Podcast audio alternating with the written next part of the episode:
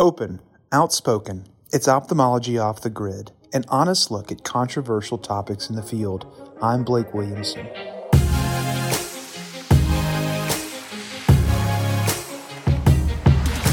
Hello and welcome to Ophthalmology Off the Grid. I'm Dr. Blake Williamson. In this episode, I'm once again joined by my esteemed co host, Dr. Daryl White, founder of Sky Vision Centers in Westlake, Ohio. And we are fortunate enough to have two outstanding guests, Dr. Maria Scott and Dr. Lisa Feulner. We have a great discussion about the different paths each of us have taken in our own careers and how we all balance our personal and professional goals. Let's hear more about their perspectives on Off the Grid.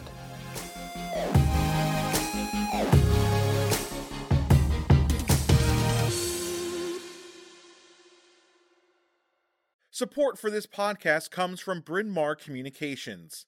BMC produces a number of informative podcast series spanning a variety of topics in ophthalmology. Discover a new show at Eyetube.net slash podcasts. Welcome to another episode of Ophthalmology Off the Grid. I'm your host, Blake Williamson, and I'm hanging out with my main man, Daryl White. Um, so happy to have him as co-host for these this this uh, round of episodes. Loved our chat last last episode with Priya about matriculation into private practice from, from academics and what that's like, and, and and we're looking forward to today's because Daryl, we talked about, you know, the idea of this career arc and, and sort of like one of the things that I was telling you about is how, you know, things that were important to me my first three to five years of practice were, were different my, my second five years of practice. And you said, you know what, that's an interesting thought because you feel the same way. There's things that you value more professionally and, personally now, uh, maybe more so than you did 10 years ago. Um, and so maybe kind of talk to us about uh, this this topic and and and uh, and maybe introduce uh, our, our guests on the show today. Well, first of all, I'm I'm absolutely thrilled to be here, Blake. I'm having a blast. I'm kind of addicted to this, so you should probably expect me to just parachute in every Friday. We'll do this on your blues thing. Um, we'll just we'll just make it a thing. I'll get all my frequent flyer miles to New Orleans and and uh, and do that. But um, yeah, this is a cool topic. Uh, you you when we go into med school and we start our residencies, we're on this four year plan, right? We went to four years of high school, four years of college, four years of medical school. And then if we don't do a fellowship, it's four years of residency. And even if you do a fellowship, it's just another year or two. So you're on this prescribed schedule where every four years, you know you're going someplace else. And if you have a partner along with you, then he or she have kind of bought into that same schedule. Bring some children into the equation, and now you've got a whole caravan of human beings who are following you on this pathway. Academia, maybe going to the military, private practice, big groups that are now here when they just didn't exist when our guests and I started into practice. And then, if you're fortunate, maybe you get asked to share some of your thoughts about stuff outside of your practice. Somebody asks you to speak on their behalf, or maybe you've got a particular talent or a particular niche, and they say, Gosh, you know, we'd like to have you come in and talk to our executives. And we call those those folks uh, KOLs, which I hate that term, you know, the key opinion leader. I don't want to be a key opinion leader. I, I want to share my knowledge of what I've done and who I am. And so I'm thrilled to uh, introduce our two guests, Maria Scott and Lisa Feulner, two kind of mid-career docs who are, you know, we're all kind of heading into our final three innings. Um, and you guys can't see us, but Blake is this handsome guy with perfect New Orleans hair. And I'm this, you know, skinny, pasty white guy. My hair's thinning. My, uh, you know, my, my hairline is like sprinting for the back of my head. And then we have these two women who are brilliant, fantastic business women, people who have done literally everything. They started their own practices. They did they did the family thing got into the KOL business, got out of the KOL business. People demanded that they come back in. And now they're part of an enormous private equity backed practice. And so, what I thought we'd do Lisa and Maria, if your game, we got this rookie here. We got this guy, you know, he's got everything going for him. He has superstar written all over him. So let's let's tell him about our experiences and see if we might be able to help him a avoid any pitfalls that we ran into when we were young and wet behind the ears but also maybe tell them about some of the good decisions that we made along the way. And I'll start with my story, just just beginning. And then, as you guys know, I I, I like to ask questions and then sit back. But I'll just briefly tell my story. Um, when I went into practice, I got all these great offers. Do you want to talk to about this thing? Do you want to consult on that thing? And I just thought I was just the stuff. I was just cool as get out. Well, we had a board meeting at White Family Inc. I am not the chairperson of White Family Inc. As you guys all know, that would be my wife, Beth. She's the smart one. She's the good looking one. She's the one who runs everything. And she said, listen, if this is what you think is going to make you feel fulfilled in your career, go for it. I've got your back. No matter what it takes, I'm all there. But if you're just doing it because you kind of think it's going to be fun, you know, pal, I just assume you come home for dinner. So at age 34, I stepped off, didn't speak, didn't go to anything but the two big meetings, did a little bit of behind the scenes consulting off the books for some friends of mine, but didn't do anything for 12 years. Stayed home, coached football, coached basketball, went to horse shows, all that kind of stuff. You guys had similar opportunities. They were a little bit different. Lisa's got a PhD. Maria, you built this e- enormous practice. So let me throw it to you guys, and I'm just going to randomly pick Maria because because you know you guys can't see this, but Maria's sporting the best hair tonight, even better than Blake's. So, Maria, let's start this off talking about the early part of your career, what you thought was going to be important, and what rapidly became obvious to you was really important and how you managed it. And Lisa, you you you get to be the the ringer here because you know what the topic is going to be. So you can think about what your answer is going to be. I'm putting Maria right on the spot. Thanks, Daryl. Thanks, Blake. Really good to um, be here tonight with you guys. So it's interesting today. Um, we're renovating our office. So I was cleaning out my office and I found my goals when I first started in practice. And I started out in practice with someone else for two years and decided to move to Annapolis and wanted to be close because we wanted to raise a family. So I opened up practice. And the, the wonderful thing of having two years was I could see what was good and what was bad in a practice. And I saw what mistakes this gentleman made. So it gave me a head start in beginning my own practice. But I did start from scratch nine docs were already here, 35,000 people in Annapolis. And they said, really, there's not much room. And I said, that's okay, I'll learn to sail. But fortunately, it was a time when extra caps was still like the East Coast was the last to go phaco. And so half the people were still doing extra caps. And I was the first one to come out of residency trained in phaco. So it was a nice transition. So in my goals, I had set them out and it said, um, you know, first the first year I want to be able to do a cataract a week and see, you know, 10 patients for the first six months, 20 by the end of the first year, and then 30 by five years and do three to four cataracts. And when they said I wasn't going to be busy, I said, great, I'll learn to sail. But there was just an opportunity. And luckily for me, I did very well, got very busy. But I was just the opposite of you, Daryl, in that I was really under the radar. No one paid attention new to practice, you know, did maybe 25 cases my first year. And then it was when I finally hit 500, it was like a bell went off. And every commercial leader kind of came and started talking to me and wanting me to speak. But by then I had young children and I was building my practice. I was very, very busy at the time. And you had to make a decision. You know, it, it's, it's hard to work full time, be a parent, be present, and also be out there speaking all the time. And so I made a conscious decision at that point that I was going to put the practice of my family first and not do the KOL things. And I said, if when the kids are in school, you still want me, then I'll do it then. And so as I got, the kids got off to school, people were still asking. And um, fortunately, the Cedars Aspen became a wonderful group in which I joined and have become part of a speaker group later in life after the kids went off to school. And it's been fabulous. Just as an aside, um, in, in the creation of the Cedars Aspens group, the, the Cedars was a group of men who were getting together partly for educational purposes, partly to kind of cement their their relationship with industry but you know let's let's be fair partly to go to vegas.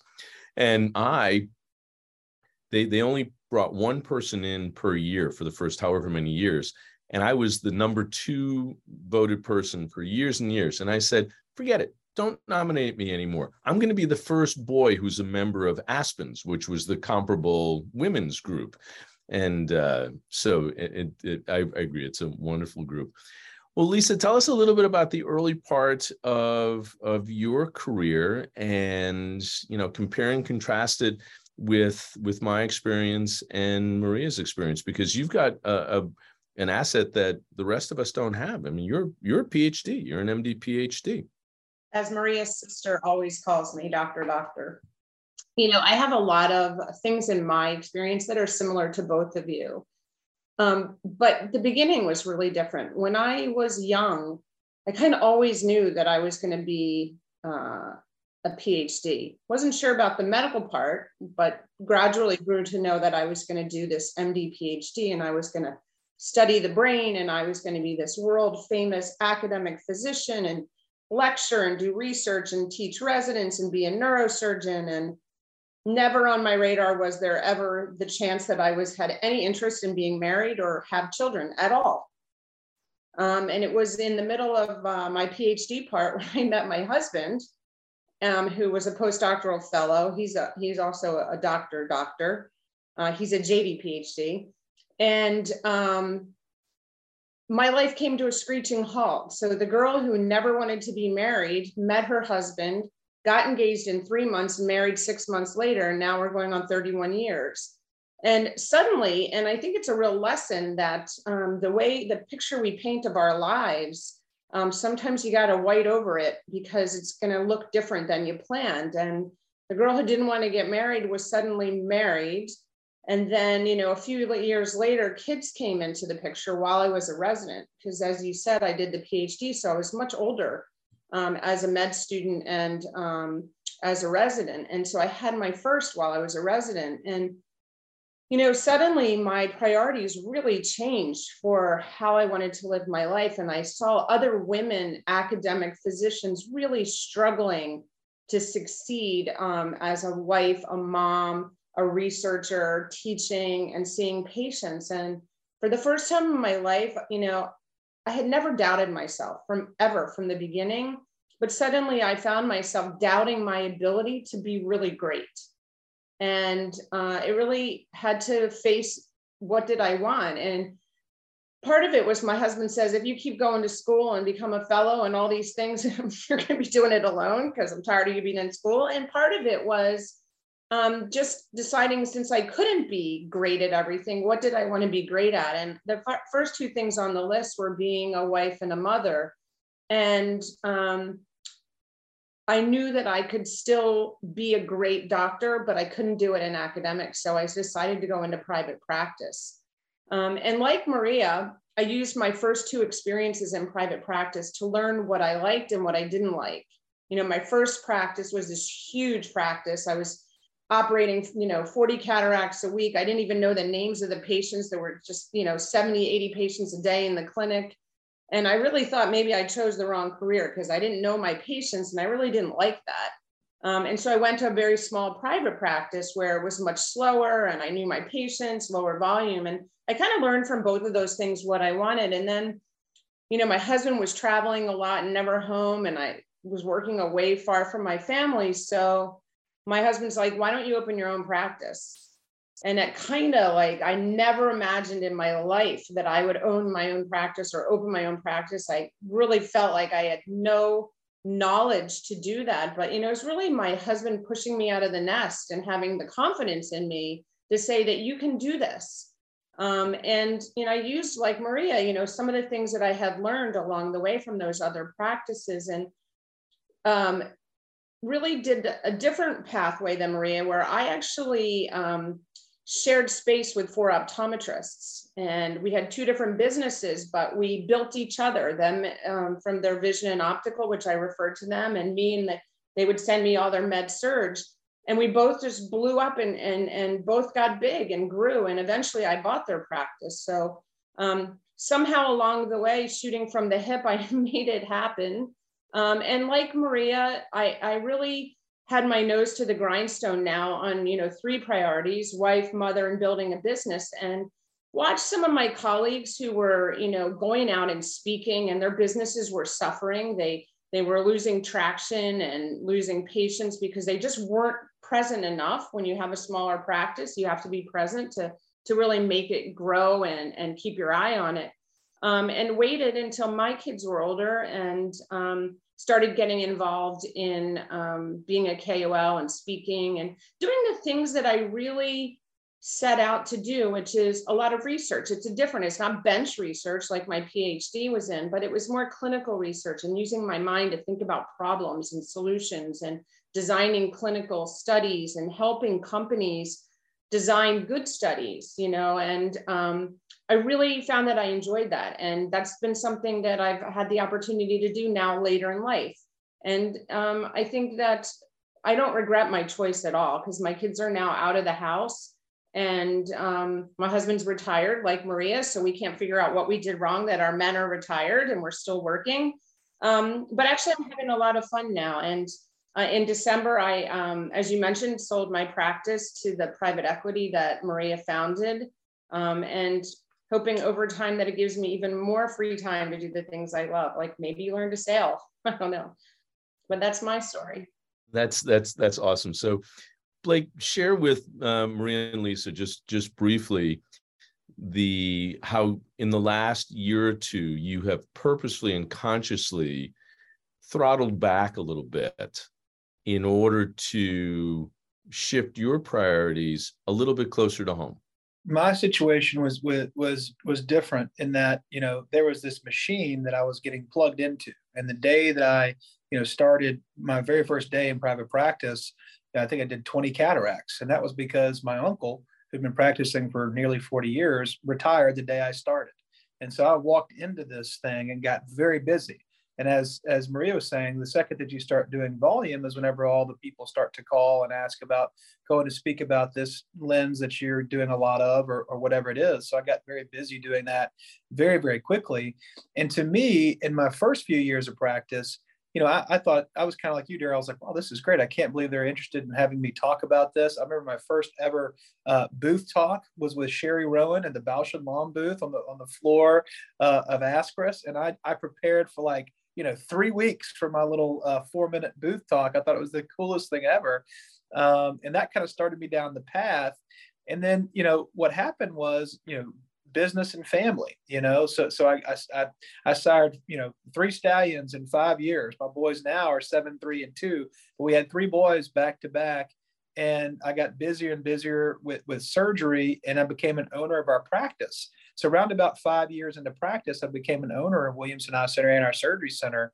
And so, you know, it got to the point where I was like, gosh, you know, I, I'm, I'm saying yes to a lot of these different eh, KOL engagements and I have fun doing them. And I'm only speaking about stuff that I care about. Um, you know, but after a while, I was like, you know, maybe I need to dial that back uh, and only speak about a few things that I'm really, really passionate about. Like, for instance, I may use, let's just say, Combigan, or I may use Restasis. But is it something that I'm really passionate about, or talking about and teaching other physicians? Do I really need to be in, you know, Fayetteville, Arkansas on a Thursday night talking about an eye drop for dry eye?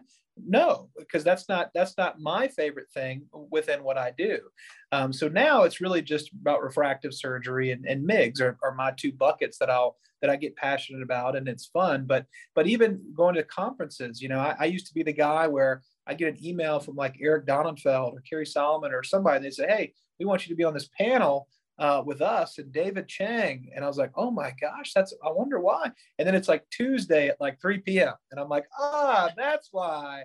And so the first few years I did that and I was like, this is great, just so I could be on the panel and just like look at David Chang up close. But then now, you know, six years in, I'm kind of like, yeah, I can't do that. I can't miss two days of work and a surgery morning. That's insane. So, so literally, I find myself now going to the main conferences just for like 48 hours. Whereas I used to stay for a week and I would say yes to every opportunity. And, and I always say that the day that I could drop my three boys off at one school, um, you know, so they'd be, you know, right this year, really, um, you know, they could all be in pre-K two, pre-K three, and then and then first grade together. The day we had one drop off is the day I was going to stop cons- consulting widely, like I was doing, um, and and that was this year. And so so I've kind of dialed it back, and you know, we still will will go to some of the smaller meetings like ACOS and things like that, but it's it's very much a family vibe. Like I'm not going somewhere unless Nicole's going um, or my kiddos are going. In, in which case I'm having fun. That's like, you know, it's, it's not, it's not, I'm not away from my family. They're with me. So I, I realized that I couldn't really find work-life balance. That, that's not, wasn't, hasn't been possible for me. Um, but instead I've kind of combined the two like many of us do. Uh, and that was the advice I got, you know, for, for, for how to do this and how to stay married uh, and still you know see your kids and stuff like that. So so that's kind of what it is uh, for me now and and and and, I've, and actually uh, starting august 1 um, i am uh, no longer seeing patients on fridays. So uh, friday is going to be an administrative day for me. So i'm going to a four day work week in office uh, which I think will further sort of allow me to participate in my kid's life. On Friday, I'm going to drop them off to school and pick them up, you know, because I was always I was always envious. My wife was like, "Oh, I'd love for you to drop them off." I'm like, "I know, I just want to drop them off once. I think that'd be so fun." And they're so pumped up to see me uh, pick them up. Occasionally, I'll finish clinic enough where I could go pick them up from school, and it blows their mind. Well, now I get to do that every Friday. So, so, so that's kind of what I'm where I started and kind of where I am now. So the three of us are are kind of, um, I guess the the best way to describe it now is none of us are really truly on the glide path, but we can all see the glide path on the radar, and so we've we've got a whole other step, and that's probably a whole other podcast. So let's try to to tell Blake what to expect in this big mid career section where you're working, you're doing some of your best work, you're doing lots of volume, but at the same time, you've got the thrill of watching your children become individuals. I mean, this is where we figured out that you know, even though my son didn't figure it out, he kept pretending he was going to be pre med. He was never going to be pre med. The kid managed to get through college without taking physics. Nobody goes to the med school if they don't take physics. You know, he's a lawyer. It's perfect absolutely perfect. His mother knew he was going to be a lawyer as soon as he could talk. But there's this the big middle is, or was for me at least, about being a dad. And so my situation is definitely different from from yours, Lisa, and yours, Maria, because um, like Blake, um, Beth retired when we had our children and stayed home. So she was home, and I got to really pick and choose. What I chose to do was was come home. So let's let's switch it up here and you know we'll uh, we could talk about this you know forever but lisa give a, a little bit of perspective on that the meat of your your practice career and how you prioritize the way you prioritized it. So let's let's give blake a little crystal ball into that next phase of the career because you know he his dad is having so much fun that he has no idea. Blake has no idea what the end of the career is like because his dad is just, I mean, he's he's still riding the bucking bronco. Um, you know, you guys are normal. So just give him give him a little give him that next perspective. You know, so I think if you have two working members um, of your family, you have to have trusted daycare because there's no way that you can be home. And so for one, for me, having trusted daycare, um, you know, I when I moved my practice closer to my house, I could drive my kids to school, but I couldn't pick them up because they finished at like 2:30 or 3. So I drove my kids every day. Even in high school, when they they went to school in the city, I still drove my daughter to school and got back to clinic in time. And I did. I cherished those moments with her. But we had daycare from get go, nannies and um, other kind of helpers at home that we trusted and that the kids loved. Um, but you know, for me, in the middle and the meat, while I was really building and working really hard, um, as I still am, I I used all of my vacation days um, that I had to um, go on field trips with my kids or be the room mom or you know do whatever it was that all the other moms did naturally. I had to re- really use my vacation time to do that. And um, i think that that gave me the energy just to keep working hard in the middle. I think blake has it right at a really young age to to prioritize your kids and your family because it really does no matter how many times you hear it it goes so fast and that moment is gone. And there's so many special moments that these kids bring home to you um, that you just want to grab all of them and so i think you know prioritizing your kids and your home life and your marriage and then work is, is such an important thing and, and sometimes even that picture you paint for your career it either takes a different road and keeps changing. Um, but I think there's always the possibility, as long as you have the passion, to come back to where you started from with your career once the other things that pull from your life have kind of eased up. So your kids become more independent, they're older, they actually don't want to hang out with you anymore, they don't want to barely talk to you. Um, you know, and then you, you have to fill your time because you've created time and then they don't want to spend time with you. Uh, and that's when I sort of started getting back into putting myself out there when my youngest decided that he'd rather sit in his room with his pop socket phone on his foot, his iPad in one hand, and his computer in the other, playing the digital stereo rather than talk to me. Um, and so I think that I think that's the lesson is, you know, when they want you and need you, just be there and you know, know that if you have the passion, the skills, um, you can always go back to the career that you think you left behind. Like you're such a rock star from the beginning that you will always be desirable. And so I applaud you for making the decision to put your family first. Lisa's absolutely right. Um, you are right, that Daryl, that, that maybe you do have a little advantage because you have these wonderful supportive spouses that did put the family as the priority and stopped working for them. And it is a little bit more difficult when you're juggling two. And luckily, you know, Lisa and I had supportive husbands. Her her husband was traveling all the time, and then make made a decision to be part of the family, um, kind of mid career. So he made the same sacrifices in his career as she did, putting the family first. I've always had an extremely supportive husband, but his his career was very rigid. You know, he was an anesthesiologist, so his schedule was not his. He had call. Um, so more of it was on me, but also, you know, when I worked, I really wanted to spend time as soon as I got home with the kids, and he allowed me to do it. You know, he would do the dishes so I could um, read to the kids and give them their baths. And we had a wonderful nanny who was there for 11 years. So having that that help, it really does take a whole group of people to make it a great family. But um, you know, I sat in many a, a, a, uh, lecture with Howard Fine and Dick Lindstrom and your father and listened. And so I also think it's very important to give back. And you have to do that for other people once you have the experience. So it's nice to be able to have the opportunity now that, you know, the kids are out and I do have more freedom to get out and speak again. But I, I still value my family and my life with my husband more than anything else. And I think that's just so important because they're the people that are, are going to miss you when you're gone.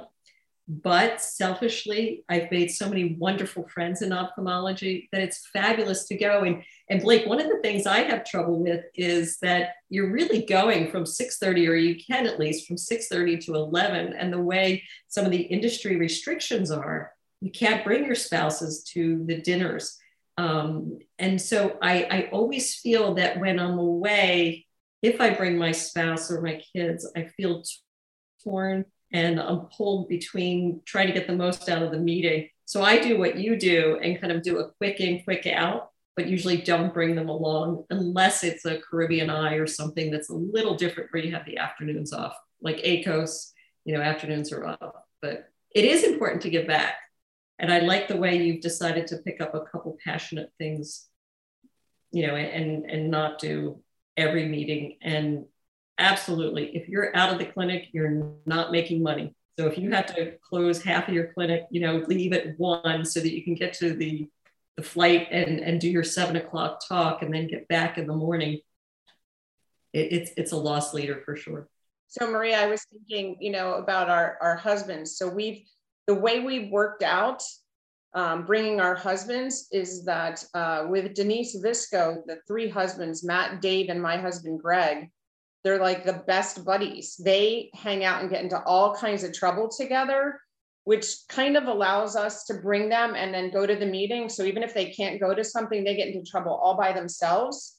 Um, and so that's also another key is that make sure your spouse makes friends. Yeah, that's good. And also, if you can, if you own your business or you have you know influence to, to do this, put them on the payroll. You know, so Nicole does a lot of our social media stuff. She's a, our marketing a marketing assistant, so she can come uh, because of that, and she's on the payroll. They can check that out. So that's another thing too. Daryl, I want to ask you, man. Um, I know we're kind of you know wrapping up here, but you know when I talked to you about this idea, and I was like, man, is this bad that I'm feeling I need to kind of slow it down and not do as many speaking engagements and kind of like really you know whittle this down? You told me that you stepped away and you told the story that you just told a, a minute ago. Um, number one, did you miss it? And number two, were you concerned that they weren't going to invite you back? because I've had some people tell me, no, if you if you if you start saying no a bunch, uh, and then seven eight years down the road, you say, hey, you know, let's get it started again. They may leave you in the dust. I find that hard to believe, but I'm just curious what you think. Yeah. So, um, in all honesty, Blake, you know, you don't know me nearly as well as as Lisa Maria do. I mean, they're they're two of my closest friends in the world. Um, I didn't care. I didn't care. I made I made the decision that was the right decision for us um, in in my world, and you've met my my wife Beth. Beth is universally known as as Daryl's better ninety five percent, and at that she's probably getting cheated because you know it's at least ninety five percent. Um, so no, I I um, I was fully aware of the fact that stepping away at age thirty four might mean stepping away forever, and I was totally comfortable with that. Um, the fact that at 46 I got rediscovered I mean, it's like it's like one of the greatest mulligans in the in the history of uh, you know the whole speaking and consulting thing. I never expected to to be of interest to anybody, and the fact that I got to do it again was huge, huge bonus. But having not done that, I really know my kids. I really, really know my kids, and I know my kids so much better than my dad knew us um, I mean, I didn't really get to know my dad until I was in my late 20s. It turns out that my dad was a great guy. You know, we thought he was a deaf mute with a belt. And, uh, you know, but it turns out that when we got, when my brother and I got to, to learn who he was to his friends, he's a great guy. But I got to do that when my kids were in preschool. And, you know, now they're all married. Um, the next phase, which again is another whole podcast, I have grandchildren. Oh, I had three of the grandchildren here in the house yesterday for Beth's birthday. It doesn't get any better than that. I mean, the kids are good, the grandchildren are very good. But um, it, it is a concern if it's really important to you. But at the end of the day, what was more important to me was coaching basketball, coaching football, going to horse shows. And I didn't understand anything about horses or riding horses, but my daughter knew I was there and she knew that that dad was there and that he was watching. And you know the the the cool thing now looking backwards is my daughter has really described the three phases of her dad. In the beginning i was work dad. I was very intense. Even when i came home took a little while to to wind down kind of in my 30s early 40s then i was crossfit dad. Crossfit dad was cool. It was very surprising to my children that their dad could be cool uh, now I'm lake dad. Um, I I hang out on a lake. I'm very chill. Everybody really likes lake dad very well. But in order to know why it's cool that lake dad is lake dad, you had to know the other guys.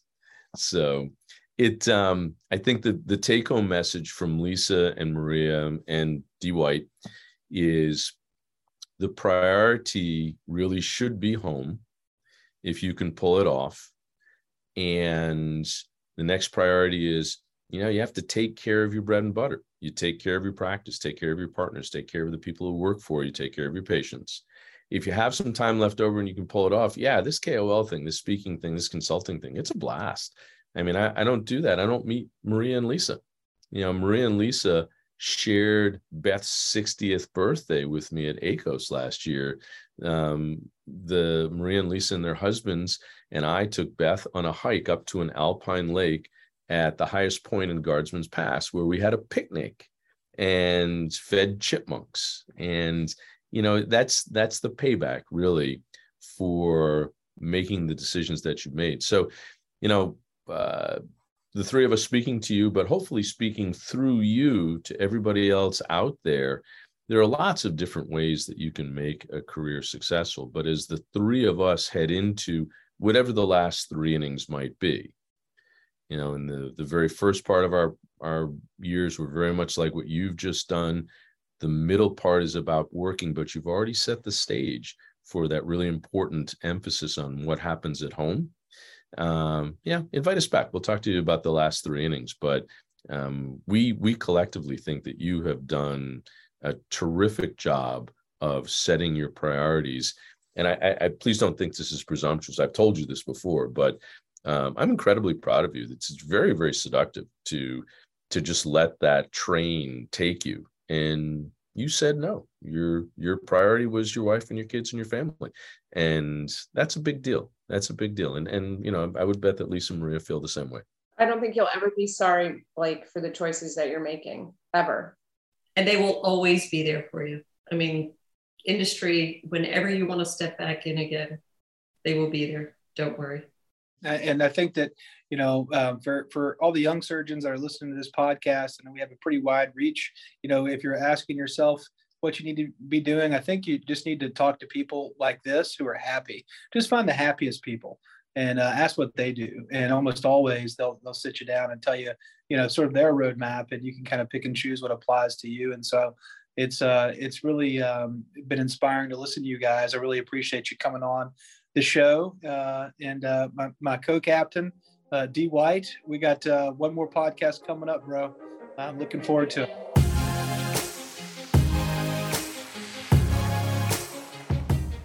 Thank you to Dr. Maria and Lisa for joining Daryl and me for this episode of Ophthalmology Off the Grid. And thanks to our listeners for tuning in. See you next time.